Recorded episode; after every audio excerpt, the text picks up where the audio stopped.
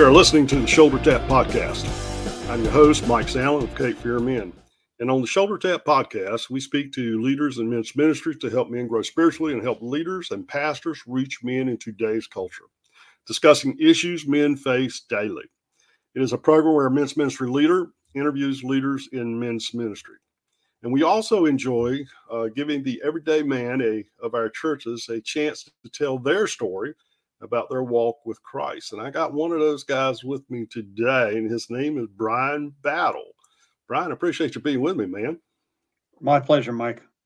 Yeah, let me tell you a little something about Brian before we get started. Brian is actually a native of South Texas. Uh, he went to college in St. Louis and upon graduation, he decided to move to Boston. I don't know how a man from South Texas ends up in Boston. Maybe he'll tell us a little bit. But at some point, he had a winter fatigue, which drove him and his family to North Carolina in 2014. And at that time, the Lord began to reopen the door to men's discipleship uh, with him. And it has grown, uh, a work that has grown slowly ever since.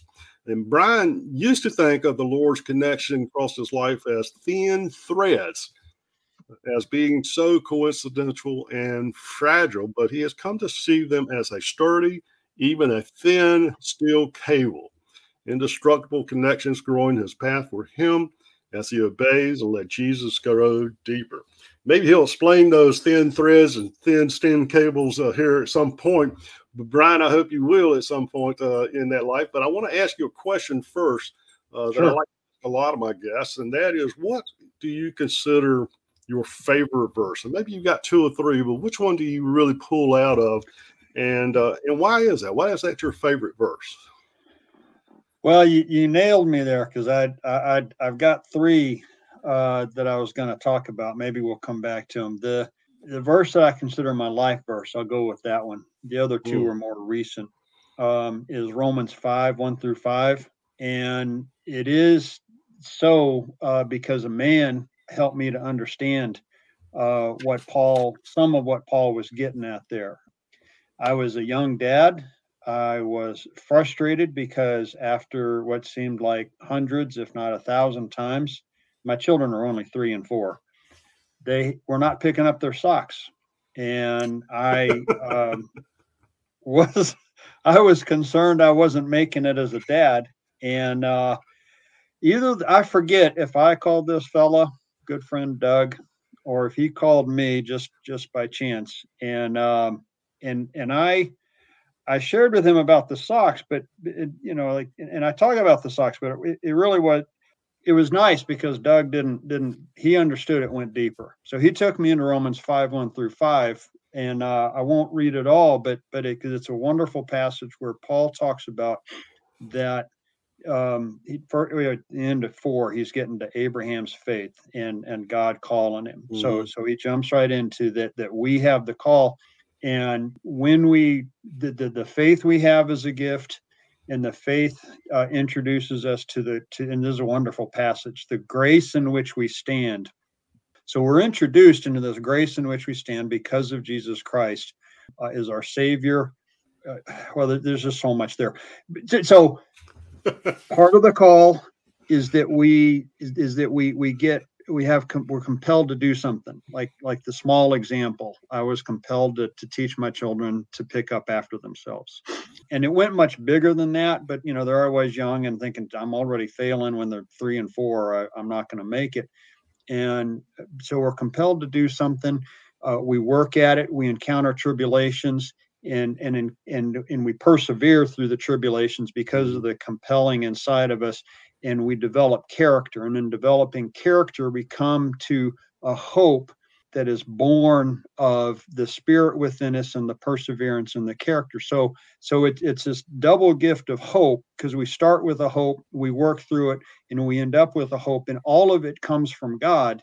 And this is what what Doug pointed out. He said, because the, verse five, I think, this hope does not disappoint because it's from God. So, so God plants something in me I do what I do with it, good or not, but I, I work on it and it grows me and and the hope and more hope is reinforced but it's from god and he doesn't right. let it he doesn't let it quit And and so there was one thing. So, so Doug gave me great hope in that. And the other thing he pointed out, he said, Brian, you're not being a dad, and this verse isn't about what they're going to do tomorrow or next week. You know, that'll be nice when they obey you in the short term, but you're you're their dad for what they're going to do in their 20s and beyond. So he mm. expanded my horizon and he gave me uh, the, the hope of God in doing that, that it wasn't just my labors, it was something that God had put on my heart. And that has come back to apply in so many ways. My kids are now, uh, well, one's 20 year old, 20 years old, and the other is, is 19. And, and uh, it's always a joy to watch them, them growing but it's applied in marriage, talking to men and walking with men. And, and it is a beautiful passage because it, it begins and ends with what God does in us. And in the middle is is us listening and answering his call. Amen. Amen. Yeah, that's that's so important about us answering his call. So many of us go through life and not realizing God's calling us to a particular ministry in our walk with Him, and and uh, men struggle with that so so much, and so do. Well, let me ask you another question. Um, sure. Obviously, obviously, you've known the Lord for quite some time, but what's your story there? How did how did you come to Christ, and and uh, how did how did God capture your heart? Well, that's a that's a, a good phrase you got there.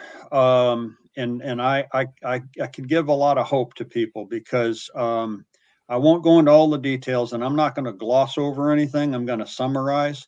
Right. Uh, we uh, we we grew up. Uh, my parents had a particular faith, and they they tried to raise us in it, so to speak. Uh, there was some some bumps and some hitches. They divorced when when uh, I was nine. In the subsequent years, oh, my family got in. Some of my siblings got in. I'm the second of six kids. Got into some drug abuse and there was emotional abuse. Uh, my mom married a man who was an alcoholic, uh, and we we were uh, in her custody, so we lived with him. And and just the, the the trail was it was it was gnarly.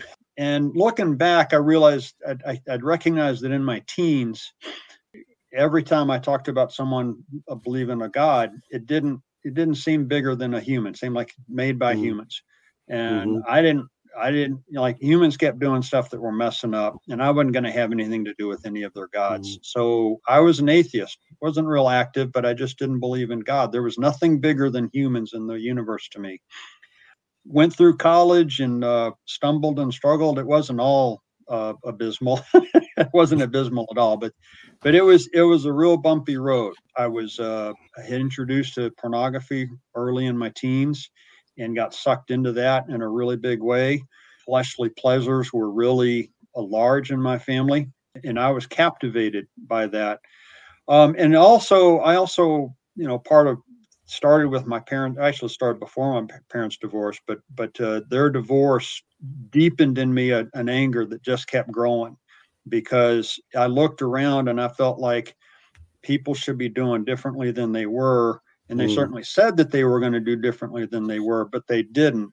And and it just didn't it just wasn't right to me. And i was really really angry uh, inside. And, and this was this I, I didn't come out much because i was so concerned about it being so big that it would uh, that i would do something really really terrible I, I, met someone who recognized some of that, and uh, and and she said, "You need to talk to my mom, who's a therapist." And that's how I ended up in New England. Her mom was up there, and this therapist introduced me. She she wasn't, to my knowledge, isn't yet a Christian, but she introduced me accident well not accidentally she didn't mean to well, she told me brian take your anger to the trees and i'm like what are you kidding me but this tree here that i'm going to talk to has other trees that it talks to, and those trees talk to other trees, and those trees talk to other trees, and all the trees in the world, there's enough of them that they can handle my anger. And maybe they were the only thing it could. What happened? So I was around when I was 25, and what happened, Mike, is it it it cracked the nut for me that there's something bigger than me, and it led to an occasion when I was at a, uh, a, a non-denominational. I'd, I'd, gone to a business conference with some friends that I had just not. They weren't friends yet. They were people. My family, my siblings had met them, so I was there and trying to get to know them as well as trying to impress them. There was just uh, a non-denominational. After Sunday, uh, Friday and Saturday were the conference. Saturday morning was uh, was a non-denominational optional Christian worship service. And I'm thinking, yes, I get to sleep in. But then one of my brothers said, "Well, everyone's going. You need to come." I'm like, "Okay, I gotta, I gotta impress these people." So I went, and it was. Uh, I grew up in the South where there were altar calls and people talked about Jesus, and I wanted yeah. nothing to do with it because you know, it was all. Remember, it was all to my mind, it was all invented. Right. Um, and uh, so I, I'll, it was it, it's a wonderful story because I was resistant. I didn't want to be there, and and there were probably 500, probably more than that people there. But but doggone it, Mike, it it was like the the pastor and the host just kept saying, "Well, Brian," like I was the only person they were talking to. Um, and I was holding on to the edge of my chair while they did the altar call because I just wasn't going to go down there to impress the people I was with. There's just no way. I mean, I'll show up at a at a goofy worship service, but I'm not going to go down and commit my life to Christ just to impress someone. Right. And uh, I I did actually. I'm really glad I did this, but but uh, I said, Lord, if you exist, and I'm not sure that you do, and I don't think I called him Lord. I think I said God. You need to do something that is unmistakable to me. That I know you exist, and and that you know, like if that if you want me down there, you got to do something big. Well, he did he in my anger inside my heart and my head everywhere inside i i had probably committed murder.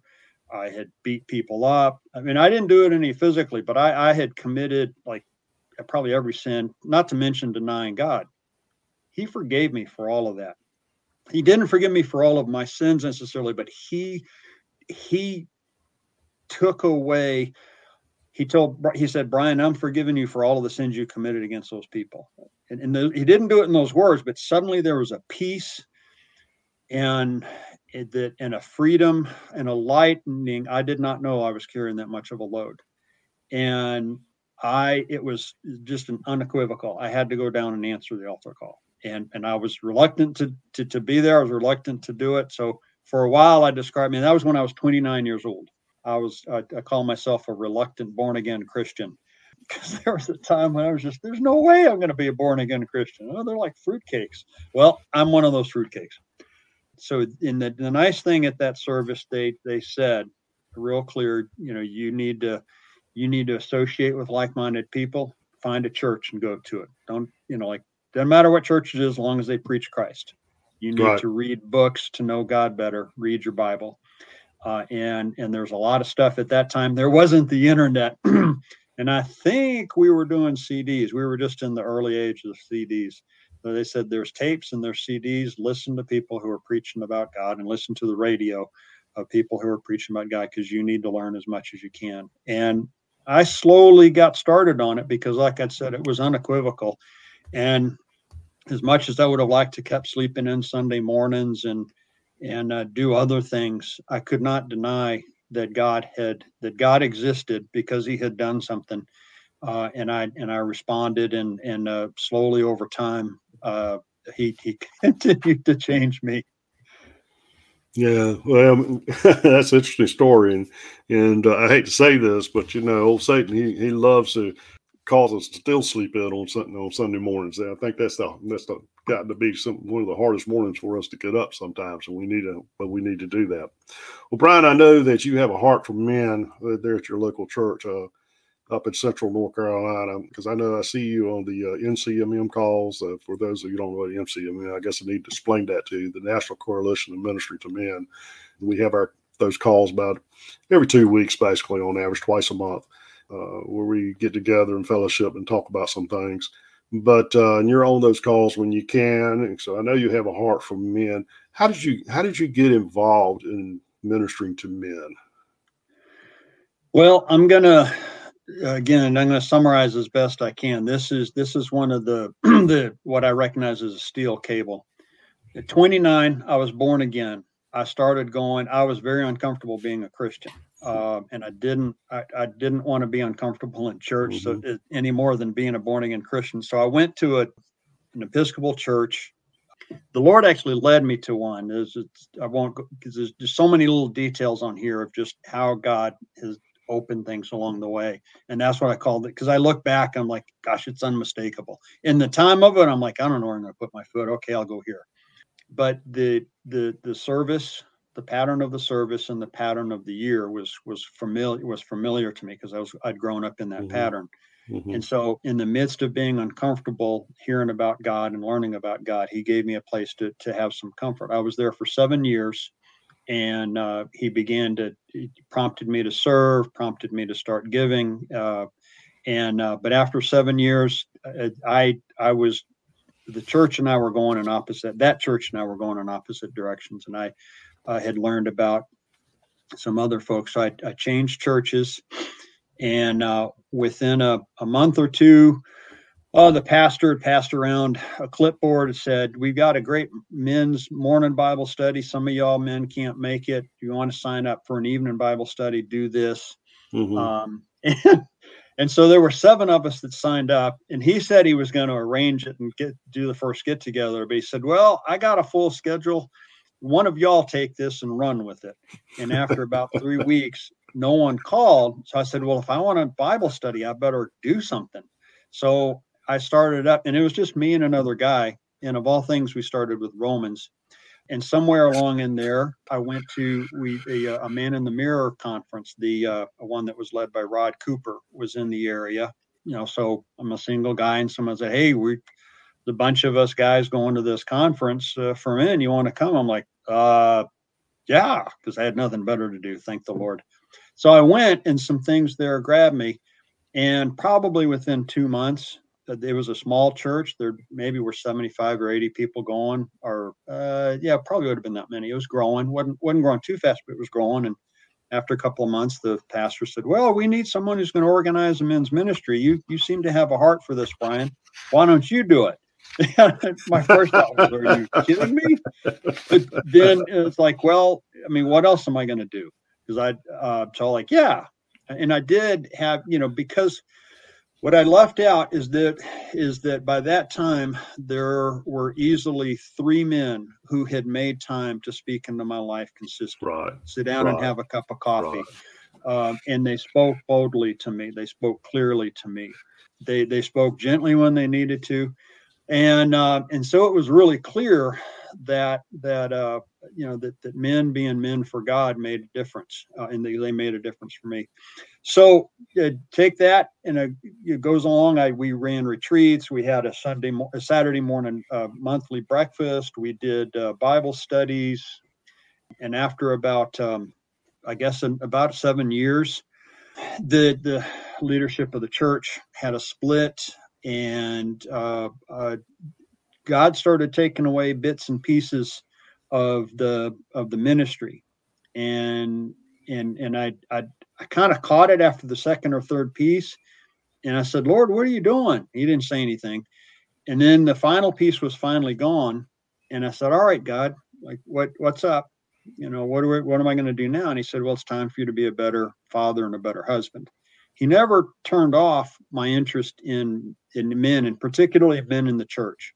Uh, I'm, I'm, someone's told me that I'm what they could be called a, an inside evangelist in a way so jumping forward another a few another years when we get to North Carolina, and uh, he didn't open the door right away. We were getting situated, getting the kids going, and and and then slowly the Lord opened the door. There was this guy that was talking to me about something.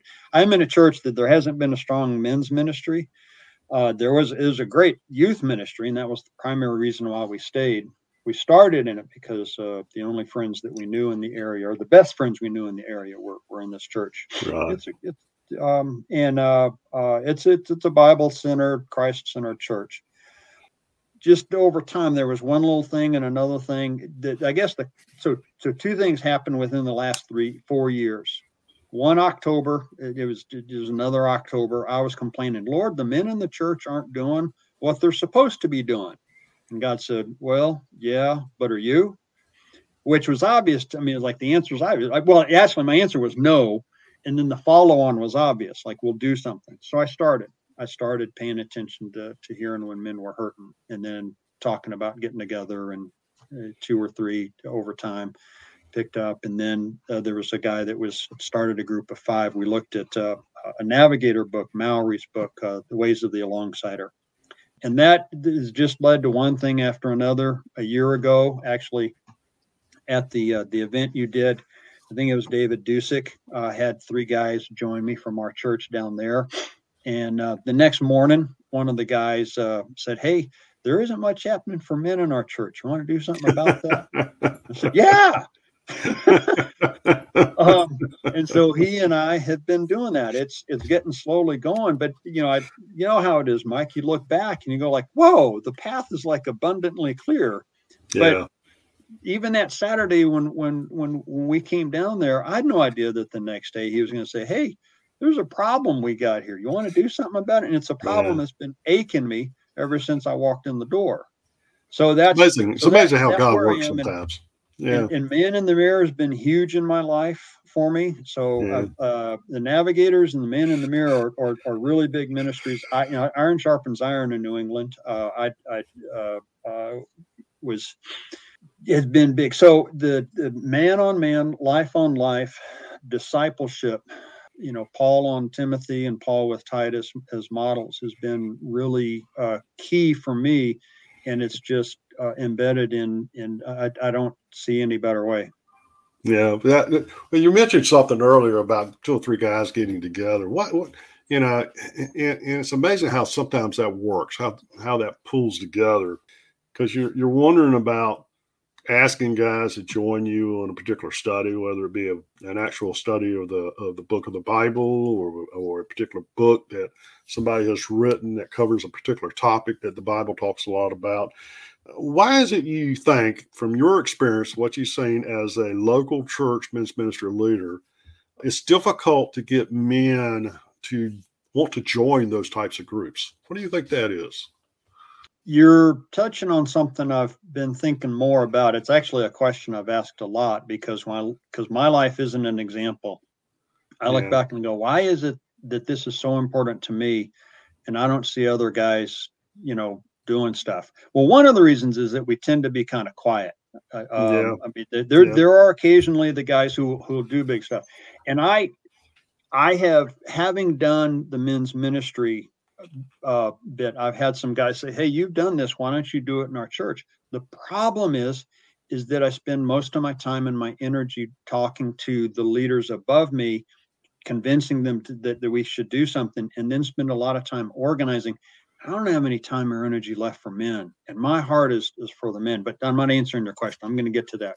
I am coming to think more and more that there a compelling reason. Jesus Christ is our Lord and Savior is a compelling reason, but how does that show up in my life?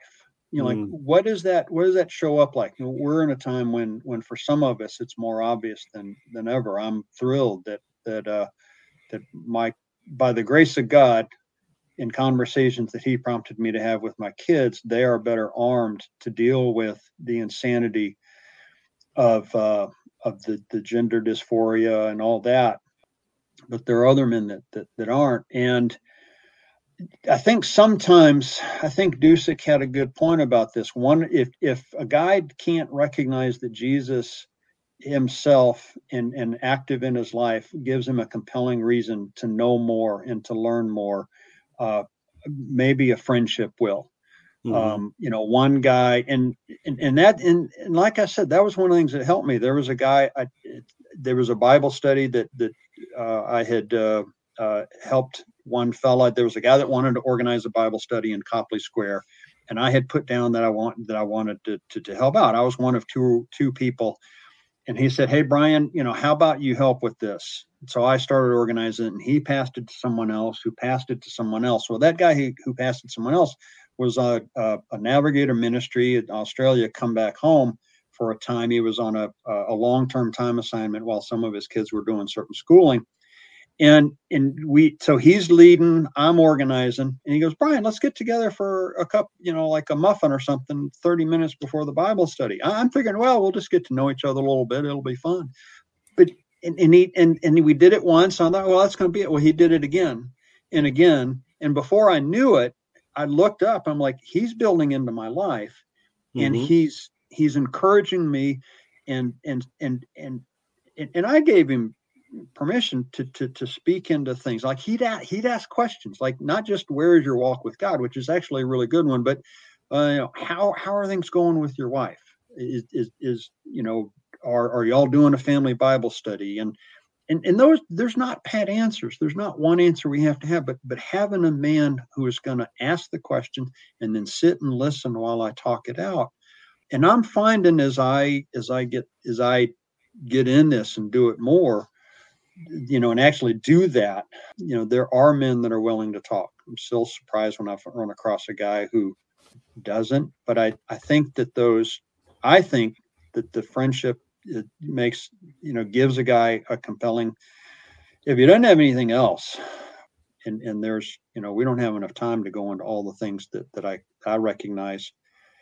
Some some as an example and i'm sorry if i'm going on really long some guys that's okay. in, I, yeah. I think some guys get caught up in pornography or some other mm-hmm. kind of fleshly pleasure addiction eating uh, drinking and and it is so normalized in our society and it is so normalized around us they have this nagging thought i shouldn't be doing this. I, you know there's there's not something not not right but they don't understand how terrible it is and i say that having i haven't i didn't i haven't been a boozer but chocolate and sweets and pornography i'm there and yeah, one of the things that's made a huge difference for me, Mike, and this is something I don't know how to talk to guys. I mean, how to really, as not, I'm not good at helping guys to to take time and get to know the Lord better through reading the Word. But the more I read the Bible, um, and and I the, the last few years, my primary input from the Bible has been listening to it because um, it's tough many days to find time to sit down. But I'll drive somewhere and I'll listen to it, or I'll get started at work and I'll be listening to it. And I've listened through it several times. Every time I listen to it, he highlights something else new and I get to know him better and and more of it makes more sense of the rest of it. And and I just know more and more the the, the my creator and not just my creator, all of us and and what he put into that when he has made us and and and the the, the love and the grace that he gives us and it it just well it it it it gets into my heart and and I can't not do something and I'd love to just see more men caught like that. Oh, uh, well, Brian, we're coming up on our time, man. it's, kind of, it's kind of weird how how we get into a, into a talking and listening and sharing, and our time kind of flies by a little bit. I want to give you an opportunity because Brian is a, for you guys listening, Brian is your local man in a local church. And I know a lot of you are just in your local church trying to do the best you can with your men wondering what can I do with my men in my local church. And Brian is a prime example of someone in the local church that has a heart for his men and he's beginning to develop those intentional relationships with each of their his guys in the church and getting them to understand the importance of having that camaraderie if you want to say of encouraging one another in their walk with Christ. And so Brian, I want to I want to give you 1 minute if you could keep it to 1 minute to uh, just give a final thought why it's so important for us to minister to the men of our church, not just from the standpoint of a pastor speaking into their life from a platform or being in a small group where you're uh, uh, uh, with couples, so to speak, but one man to another, one man to another. Why is that so important? I don't think I'm the only guy who uh, wakes up or or at any point during the day looks up and uh, it just burdened uh, what the house needs, what the yard needs, what the car needs, uh, uh how are the children doing. Uh, there's a huge list of people to pray for. I got to make sure and date my wife. Ways in which uh, the intimacy in marriage, in, in, emotional, mental, spiritual, conversational, as well as sexual intimacy, mm-hmm. can suffer, and and it it it just makes strains on us.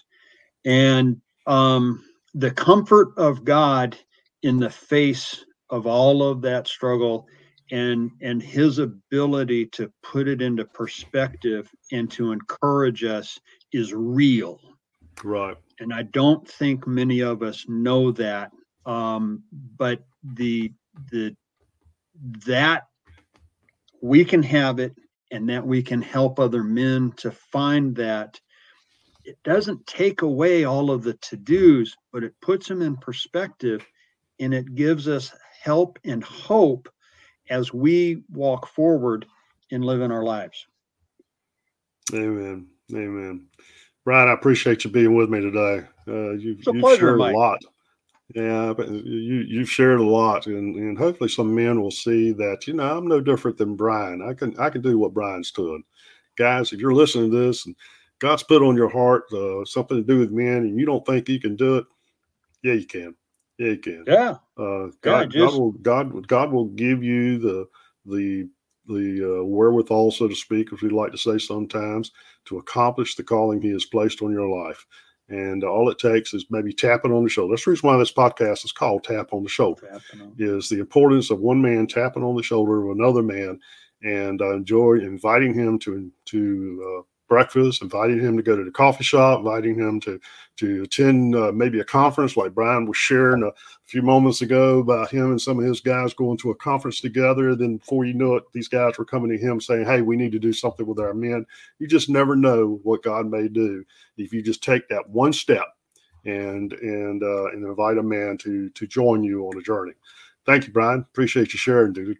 Uh, You're welcome, Mike. You're, absolutely right. Take the one step and let the Lord show you where it leads. You don't have to know. Just take the next step. Amen. Well, it's, it's been a pleasure, Mike. Well, I, it's a pleasure. It's been a pleasure getting to know you over the last several years, and I really do.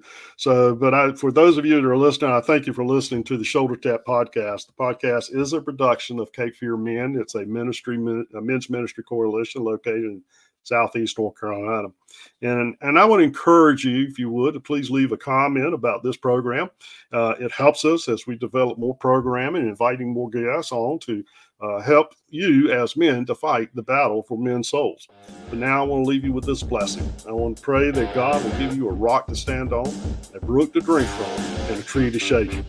Once again, this is Mike Sandlin saying God bless, and I hope you'll join us again on the next Shoulder Tap podcast.